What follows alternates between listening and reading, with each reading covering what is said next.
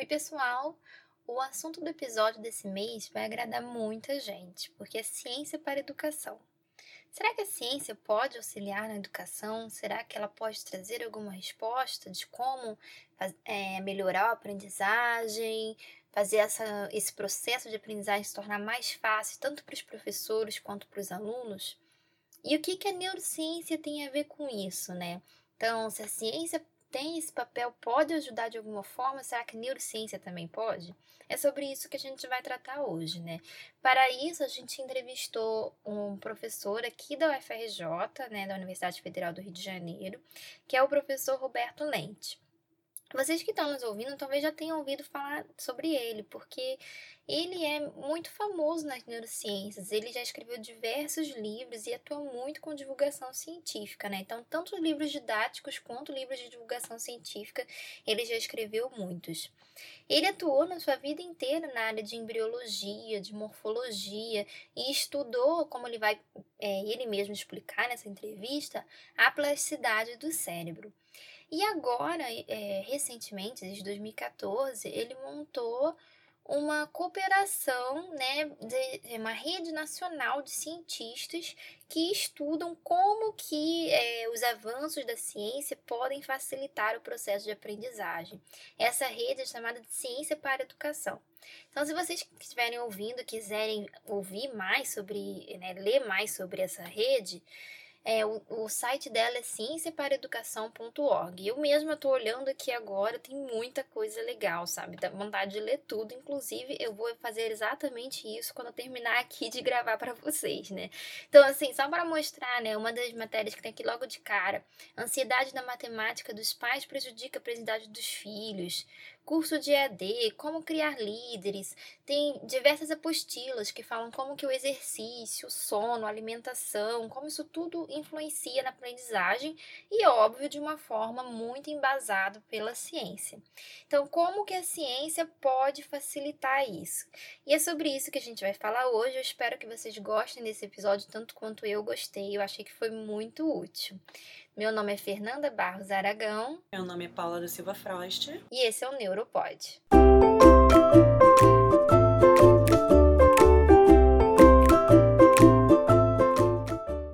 Então eu e a Paula aqui, estamos com o professor Roberto Lente. Eu tô com essa voz maravilhosa de quem tá com uma amidalite.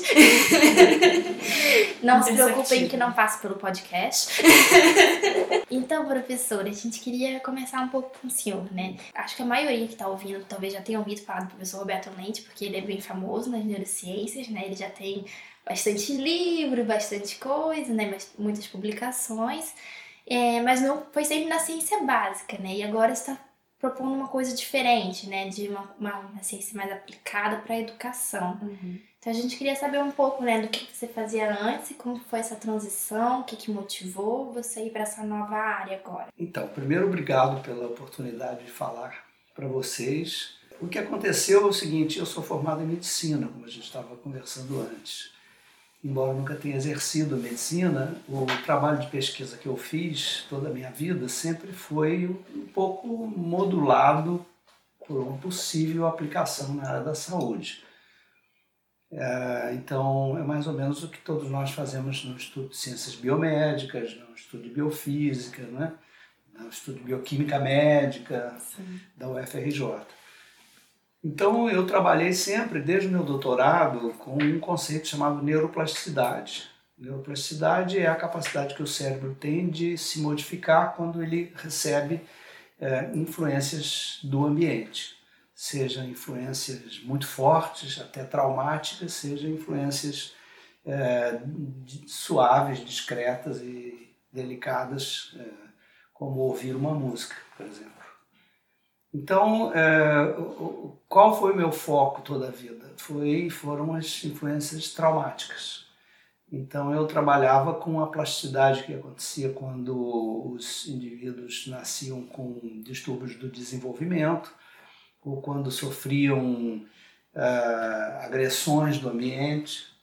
Por exemplo, para citar alguns exemplos um pouco mais recentes, eu tenho uma linha de pesquisa com a genesia do corpo caloso, quer dizer, pessoas ou animais que nascem uh, sem um feixe que contém 200 milhões de fibras nervosas no homem e que conecta os dois hemisférios cerebrais. Então, esse é um distúrbio do desenvolvimento, uma doença, portanto. Uhum. E... Mas isso é perceptível? A pessoa, conforme ela cresce, isso fica aparente? Varia muito. Em alguns pacientes, sim, pode, pode ter, podem ter retardo mental, podem ter deficiência de linguagem. Em outros pacientes, misteriosamente, não. Eles são sempre têm um QI subnormal, mas são pessoas ajustadas socialmente, têm uma profissão, etc. Né? Esse é um exemplo. Outro exemplo de plasticidade mais traumática é o que acontece em amputados, pessoas amputadas.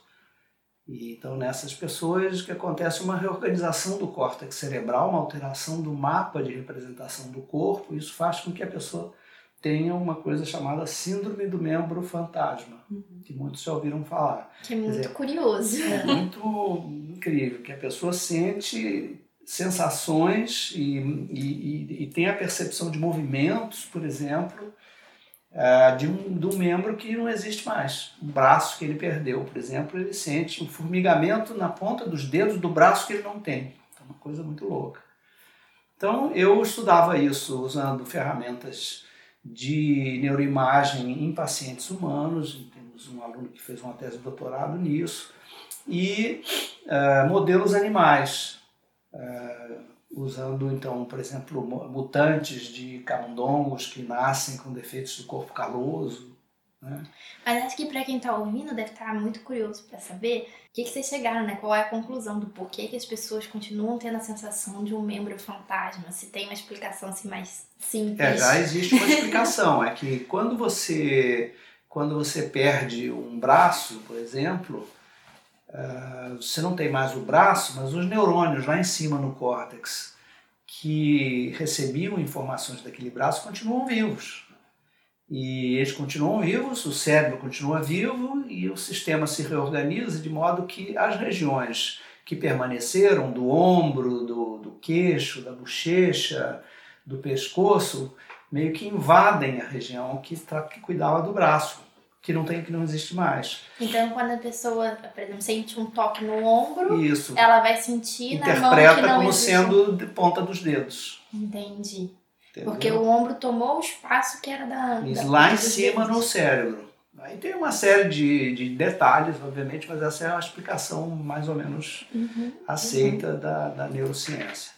Bom, então é, isso significa que eu estou considerando a plasticidade apenas é, do ponto de vista da saúde. Mas aí aconteceu que eu, em 1900, em 1900 aí, velho é fogo, né?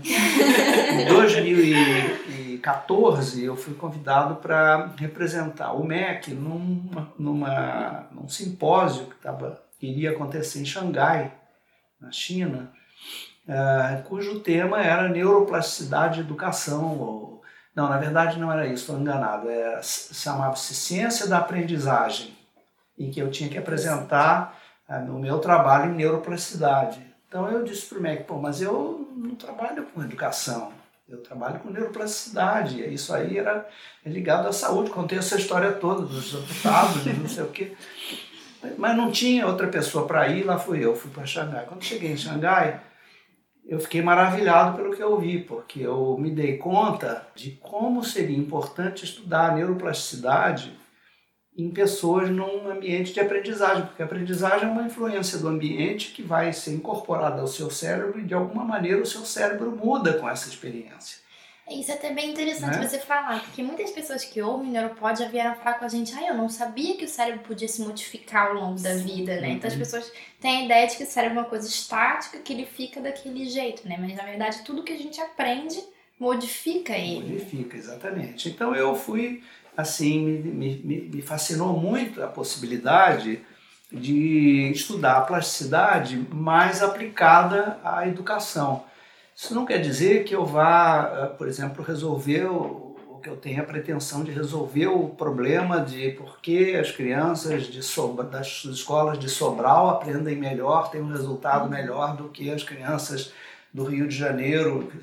Então, a educação tem vários problemas de política pública como a saúde também tem, não é? Sim. É, que eu, pessoalmente, como pesquisador, não, não, não tenho como resolver. Então, o meu trabalho é um trabalho mais básico, mas com um foco dirigido, como se fosse uma lanterna, agora para os problemas da educação.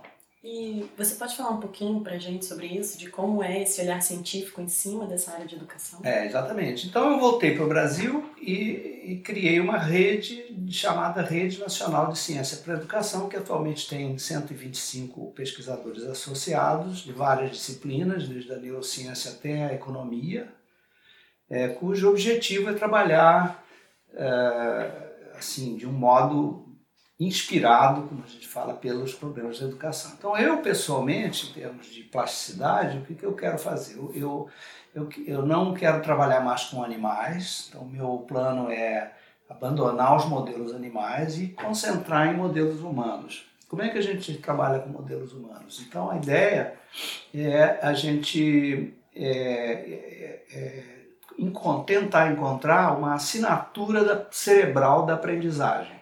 Como é que é isso? Se eu estou conversando com você e, por exemplo, se eu sou o professor e você é a aluna, é, eu quero passar para você algum tipo de ensinamento. Pode ser um, uma informação, pode ser um, uma, digamos, uma habilidade, pode ser uma percepção, né? várias Inclusive, coisas diferentes. passou, né, naquela disciplina que eu fiz com o senhor. Pois é, pois é. Então, então, o que que, então isso significa que o meu cérebro tem uma certa capacidade que eu também aprendi e eu tenho que passar essa capacidade para você. E se der certo, alguma coisa mudará no seu cérebro é, em função dessa interação entre os nossos dois cérebros. Então, o que que mudará no seu cérebro? Não se sabe. Então, o que eu estou interessado é em buscar essa que a gente chama assinatura da aprendizagem no cérebro, assinatura cerebral da, da, da aprendizagem. Em outras palavras, isso significa uma forma de plasticidade que se chama, que eu, eu pelo menos chamo de plasticidade transpessoal. Então não é, eu não estou interessado só em um cérebro que recebe uma influência ambiental, mas em dois cérebros que interagem. Então, tanto o professor modifica o cérebro do aluno, quanto o aluno modifica o cérebro do professor. Uhum. Porque o aluno faz perguntas e o professor também aprende, ou porque o aluno, ou porque o professor aprende como lidar com o aluno, Exato. e tem um aluno de um jeito, um aluno de outro jeito. Aprende que não pode ser muito boazinha, né? exatamente. Então, há uma aprendizagem recíproca numa, numa situação educacional, né? Então mudam coisas no meu cérebro, mudam coisas no seu cérebro, no seu cérebro e eu quero estudar como que isso acontece, que mudanças são essas. Uhum. Como a gente faz isso? E você acha que essas mudanças seriam no momento da aprendizagem ou elas poderiam ser depois, por exemplo, durante o sono? Podem ser depois, não sabemos. Mas é, num primeiro momento, quer dizer, a gente, quando a gente trabalha em pesquisa, você tem que ir é, dividindo os problemas, porque não dá para uhum. enfrentar todos ao mesmo tempo. Então, um primeiro momento que a gente está programando fazer é fazer um registro simultâneo da atividade cerebral de duas pessoas num contexto naturalista em que uma pessoa tenta ensinar a outra pessoa. Como você faz isso? Se for usar a ressonância magnética, é muito complicado, porque é um tubo grandão, barulhento, pesado, e você ter duas ressonâncias magnéticas na mesma sala é muito difícil. E como é que vai ter comunicação, e, né? Comunica, é, uma, é, um, é um instrumento muito bom, mas muito pesado para uma experiência que tem é. Tem que na... ficar paradinho. É, não dá para mover e tal. Ah, então a ressonância magnética é ótima espacialmente, ela te dá uma que se chama resolução espacial, dá um detalhamento anatômico muito bom, mas ela é muito pouco prática e demora uma hora, uma hora 20 minutos, sei lá, uma hora ou até mais para você fazer a aquisição das imagens. Qual é o outro recurso que se tem? O eletroencefalograma. Esse é portátil, barato, uhum. simples, você bota numa toquinha na pessoa, tem uma ótima resolução, como se chama, temporal, mas uma baixíssima resolução espacial. Significa que você quando você capta um sinal do eletroencefalograma, você está captando milhões de neurônios que estão embaixo do eletrodo que você não sabe da, direito de onde, que estão, aonde estão esses neurônios. Então você não tem uma boa imagem do cérebro no, no, eletro, no eletroencefalograma. No eletroencefalograma, é, esses sinais vêm só do córtex, das partes mais assim, externas, ou eles podem vir do centro também? Podem vir mais abaixo, depende um pouco da posição do eletrodo, mas só que você não sabe, porque soma tudo com o uhum. córtex. No fim, você uhum. vai ter uma uhum. mistura danada e você não. Você tem uma onda que você. Ela é muito rápida, então ela permite que você detecte alterações rápidas de, de milissegundos até é, de um fenômeno para outro, mas espacialmente você não sabe de que região aquilo veio. Bom, então existe uma nova técnica que chama-se, tem um nome pomposo, chama-se espectroscopia de infravermelho próximo, é complicado. Né? É vai passar a luz. É, isso mesmo. Então, é, é, é, o apelido é NIRS. NIRS. NIRS. E tem uma modalidade NIRS que é funcional. Então, é FNIRS em inglês, que é Near Infrared Spectroscopy. Como que funciona isso? Você joga uma... Você tem um, dois pares de um emissor e um detetor de calor ou de radiação infravermelha. Então, o os dois estão juntos, é, colocados no seu crânio. Aí o emissor joga, dá um jato de calorzinho, um calorzinho uhum. numa determinada faixa de comprimento de onda, infravermelho, e aí ele faz um trajeto chamado trajeto banana, tem esse nome, porque tem uma imagem assim curva de uma banana, sai na, na vizinhança onde está o detector. Então, é, então o, o, calorzinho ele entra no crânio, entra no cérebro, faz uma curva e vai chegar, sai de novo do, do, do, do crânio e vai pegar o detetor que está ali do lado. Vai ser captado pelo detetor. Uhum. Só que no caminho ele é absorvido. Parte dessa radiação é absorvida. E ela é absorvida em maior quantidade, mais energia é absorvida nas regiões que têm maior é, maior vascularização, maior quantidade de hemoglobina. Olha, e as regiões. contrário. É, não, tem mais Porque eu pensei, tem mais atividade, vai estar tá gerando mais calor e devolver mais.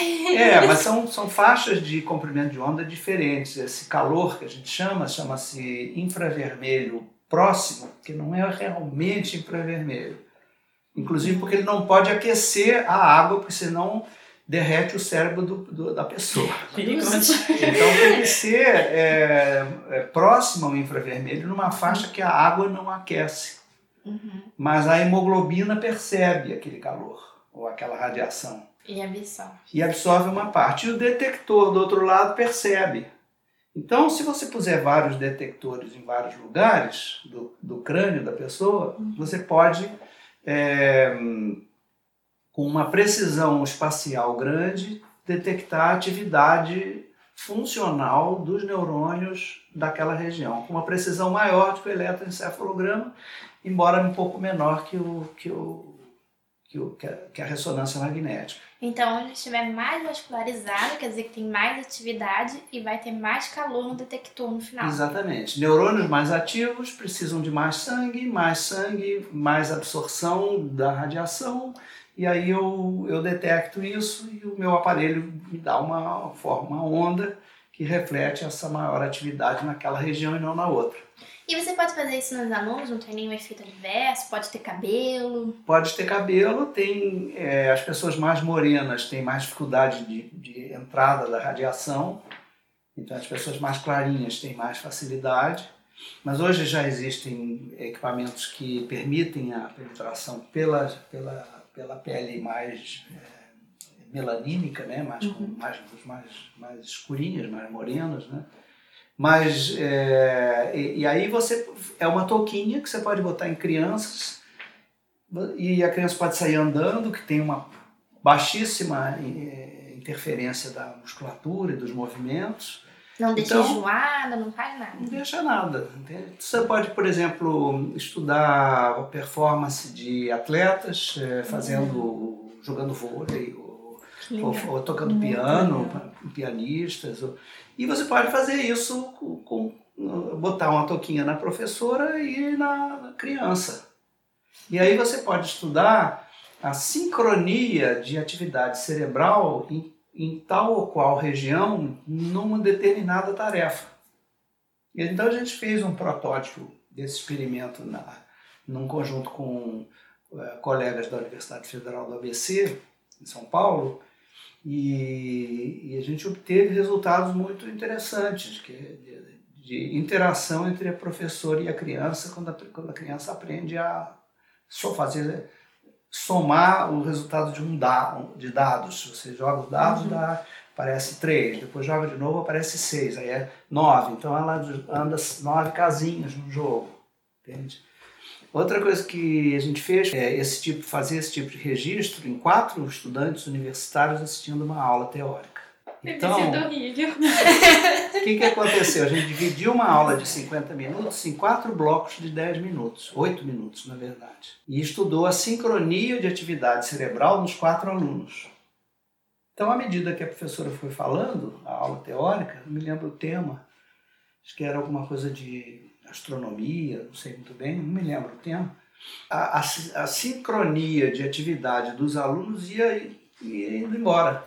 Então, nos primeiros oito minutos, eles estavam todos ligados, com o mesmo tipo de atividade cerebral, ligados na professora. No segundo bloco de dez minutos, já começou a ficar tudo completamente desincronizado. Quando chegou no último bloco, já cada um estava uma atividade Pensando cerebral completamente diferente. Mas assim, agora eu comecei a dar aulas também, né? A gente vê isso na sala de uhum. aula, né? A gente é. começa a dar aula e todo mundo ali. De repente tá um olhando para cá, o outro olhando para baixo. Pois é. É difícil, né? Exatamente. Então isso fala a, a favor de qual a consequência, vamos dizer, entre aspas, educacional de um, de um dado desse tipo. A aula teórica já era ou então deu uma aula teórica de 10 minutos. Difícil, né? É, Não, porque a informação, você tem que dar apenas o acesso à informação para o aluno. Porque a informação ele pega no celular. Não uhum. precisa mais ter alguém que diga assim: o neurônio. O neurônio é uma célula que fica dentro do cérebro. O que você tem que fazer é chamar a atenção dele. Olha, tem uma coisa dentro do cérebro chamada neurônio, vocês têm que estudar isso. E, claro, estou caricaturando um pouco uhum. demais, mas assim, eu tenho que chamar a atenção para ele, para ele ir buscar informação nas fontes que são é, boas, né, sérias, né, sobre o neurônio. Processo mas, mais ativo, talvez. Um processo né? mais ativo dele. Então, eu tenho que ensinar ele a discernir o que, que é informação séria, o que, que é fake news, uhum. porque senão ele vai no Google, procura neurônio e dá de tudo, né? ele tem que saber discernir o que, que é e ele precisa ter mais tempo em casa e menos em sala de aula. É, né? é, é, é pouco. Então, a, o tempo em sala de aula pode ser aproveitado para outras atividades que são muito mais. É, é, geram muito mais resultado, atividades é, de grupo entre os alunos, atividades lúdicas, se forem, principalmente se forem crianças, é, atividades de cooperação. Então, você ensinar a, aos a estudantes cooperarem em vez de estudarem sozinhos só, é muito mais lucrativo do que ficar cada um sozinho prestando atenção a um professor falando lá na frente. Uhum. Entende? Então, é, quer dizer, é claro que isso tem muito de intuição também. A gente já estava imaginando que era assim da nossa própria experiência de vida, né? Mas esse, é, esses experimentos feitos com a sincronia de atividade cerebral dão uma, um embasamento científico a uma conclusão que é, de outra forma era só intuitiva, assim, de observação e tal, né? E eu acho que é interessante você falar nisso, né? Aliás, tem uma pergunta antes de falar isso. Como que a gente sabe se aqueles alunos estavam tendo essa desincronia nas regiões cerebrais porque eles não estavam mais prestando atenção ou simplesmente porque eles estavam fazendo conexões diferentes baseadas na, na, nas experiências prévias deles, por exemplo? Boa pergunta, excelente pergunta. Na verdade, a gente não sabe. Então, a, gente faz a inferência de que eles estão pensando em coisas diferentes, desconectadas da, do que a professora está falando, é, mas na verdade isso é uma inferência que ainda não está inteiramente resolvida. E o que, que a gente precisa fazer na sequência? A gente precisa fazer esse mesmo experiência, essa mesma, esse mesmo experimento, talvez registrando a professora. Uhum. Porque a gente vai saber se, se quem daqueles alunos está em sincronia com a professora. Uhum. Não é? Aí você pode perguntar, bom, mas será que a sincronia do, com a atividade da professora significa que, que há uma aprendizagem? Então entra aquela coisa da assinatura da aprendizagem. É. Que eu estava falando, que também ninguém sabe. É, e a outra coisa é que, assim, como eu já tive é, muita experiência como aluna, né? Você não chega no doutorado sem ter tido muita experiência como aluna. É, é. Então, assim, eu tive de todo tipo de aula diferente. Uhum. E eu ainda acho que a aula que é expositiva funciona muito bem para mim. Mas, às vezes muito melhor do que muitos outros tipos de aula que foram testadas comigo ao longo do, do caminho, né? É, por mais que seja um pouco, às vezes, cansativo ao longo da aula, assim, eu aprendo bem. Uhum. É, uma, mais do que quando fazem, é, às vezes, um grupo divide a pessoa em grupo, porque aí aquilo se dispersa, ninguém mais está falando do assunto. Ou então seminários dos próprios alunos, aquilo não, é pior ainda. Porque o aluno não tem didática nenhuma para falar, né? Então, assim, então às vezes eu acho que a gente cai num ponto que é a gente vê que a gente tem uma falha no nosso sistema, mas as alternativas talvez não sejam ainda melhores, né?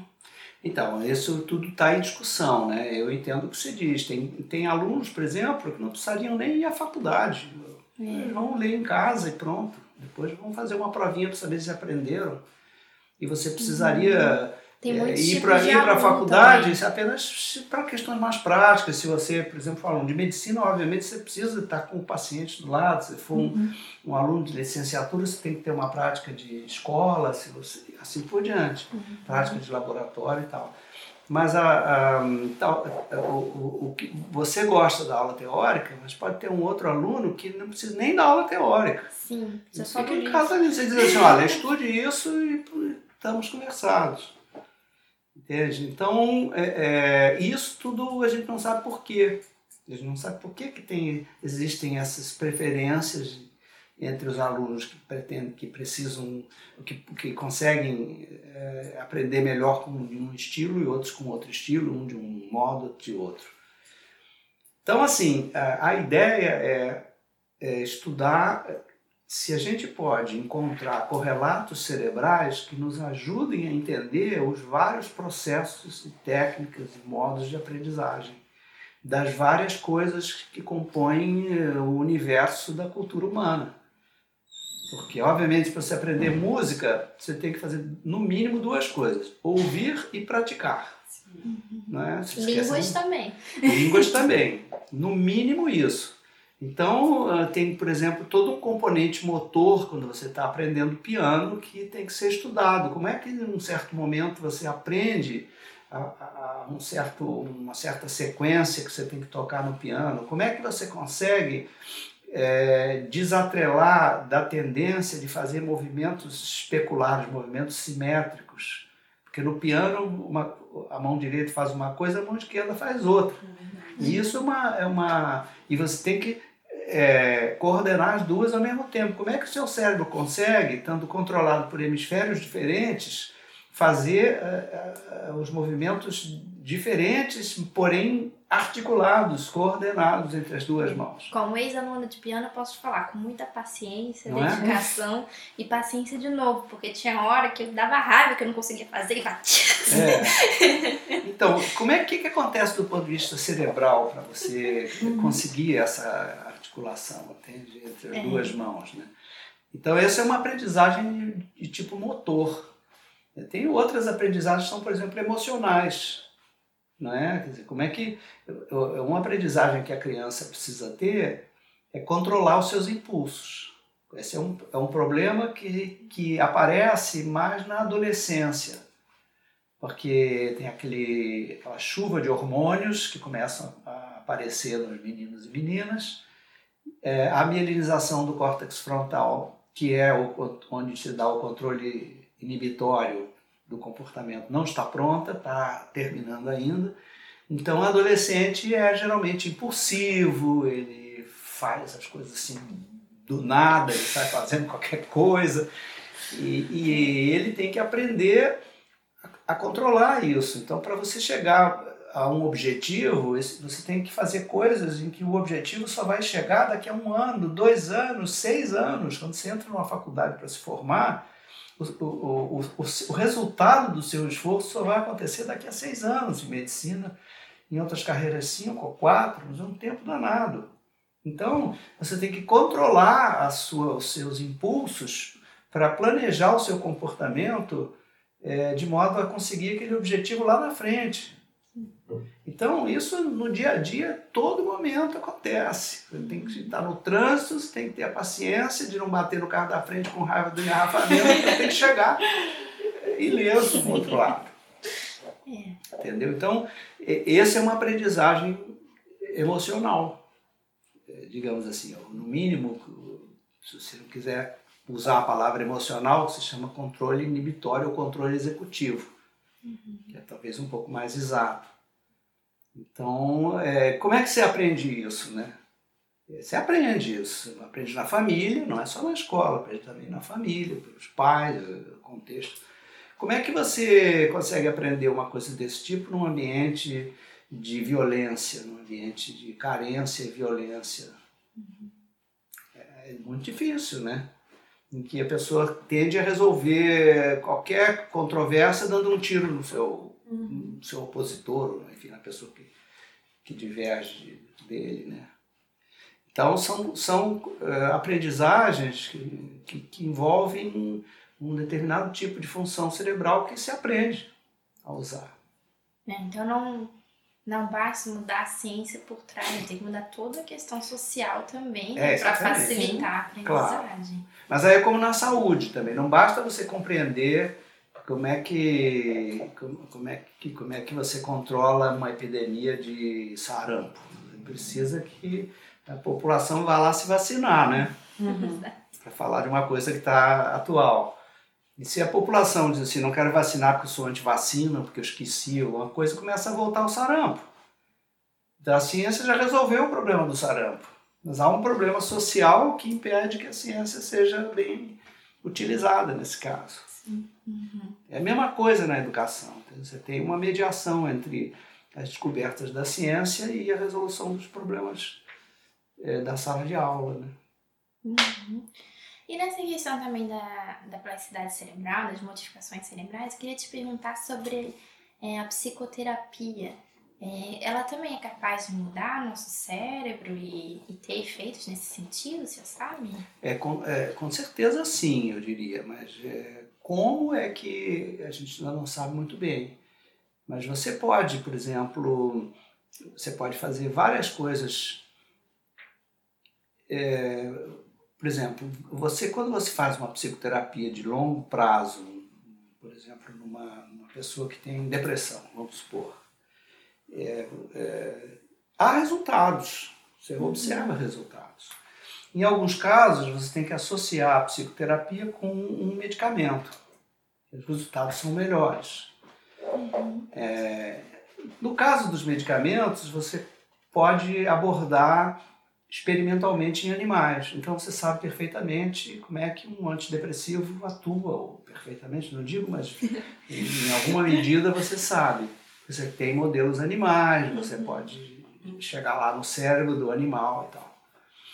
É, agora, como é você não pode fazer uma psicoterapia no animal?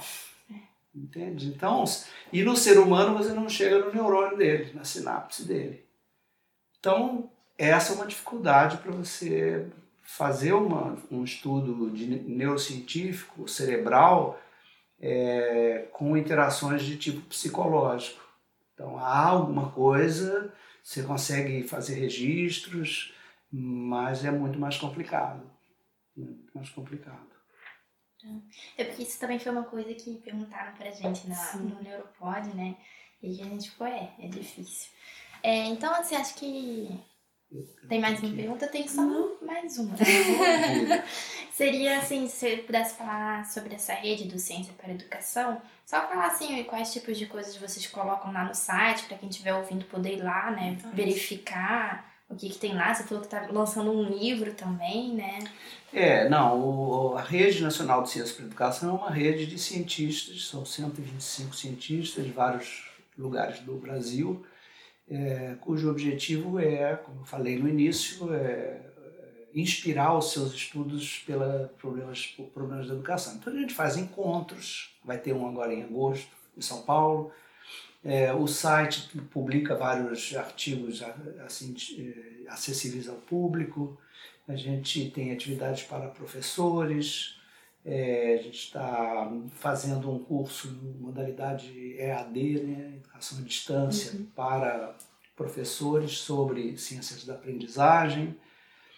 A gente tem contatos internacionais, participa de eventos internacionais, a gente quer fazer linhas de pesquisa mais agregadas entre os pesquisadores. A gente publicou um livro chamado Ciência para a Educação, uma ponte entre dois mundos, tá disponível à venda pela editora Ateneu. É, então é uma espécie de uma associação de pesquisadores cujo objetivo é, é dirigir os seus trabalhos a uhum. a educa os problemas da educação. O site é cienciaparaeducação.org, não é? Isso, exatamente. é porque também sempre perguntam pra gente assim de fontes para consulta e tal. Então exatamente. vamos lá ver que eu já entrei é. no site, ele é muito bom. é. Tá eu bom. queria agradecer muito, professor, por ter recebido a gente, por ter dado esse tempo pra gente, tá? Muito obrigada. Tá bom, eu que agradeço. foi muito bom poder conversar. Sim, foi tá ótimo. Infelizmente, chegamos ao fim da nossa entrevista. Eu espero que vocês tenham gostado tanto dessa conversa quanto eu. Foi muito agradável. Eu agradeço muito o professor Roberto pelo tempo que ele dispôs pela gente, tá? Não esqueçam de entrar no site cienciaparaeducação.org e, claro, de entrar no nosso site também, www.neuropod.com.br. Lá vocês vão achar outros episódios né, do podcast, vocês vão achar também matérias escritas no nosso blog. É, nós também vamos a instituições fazer palestras sobre neurociências, então não esqueçam de entrar no nosso site. Se você quiser, também tem um link para o nosso Facebook, que é www.facebook.com.br neuropod. Lá vocês também é, podem curtir nossa página e receber as atualizações e ficar sabendo sempre que nós postamos algo novo. Esse é o Neuropod e até a próxima!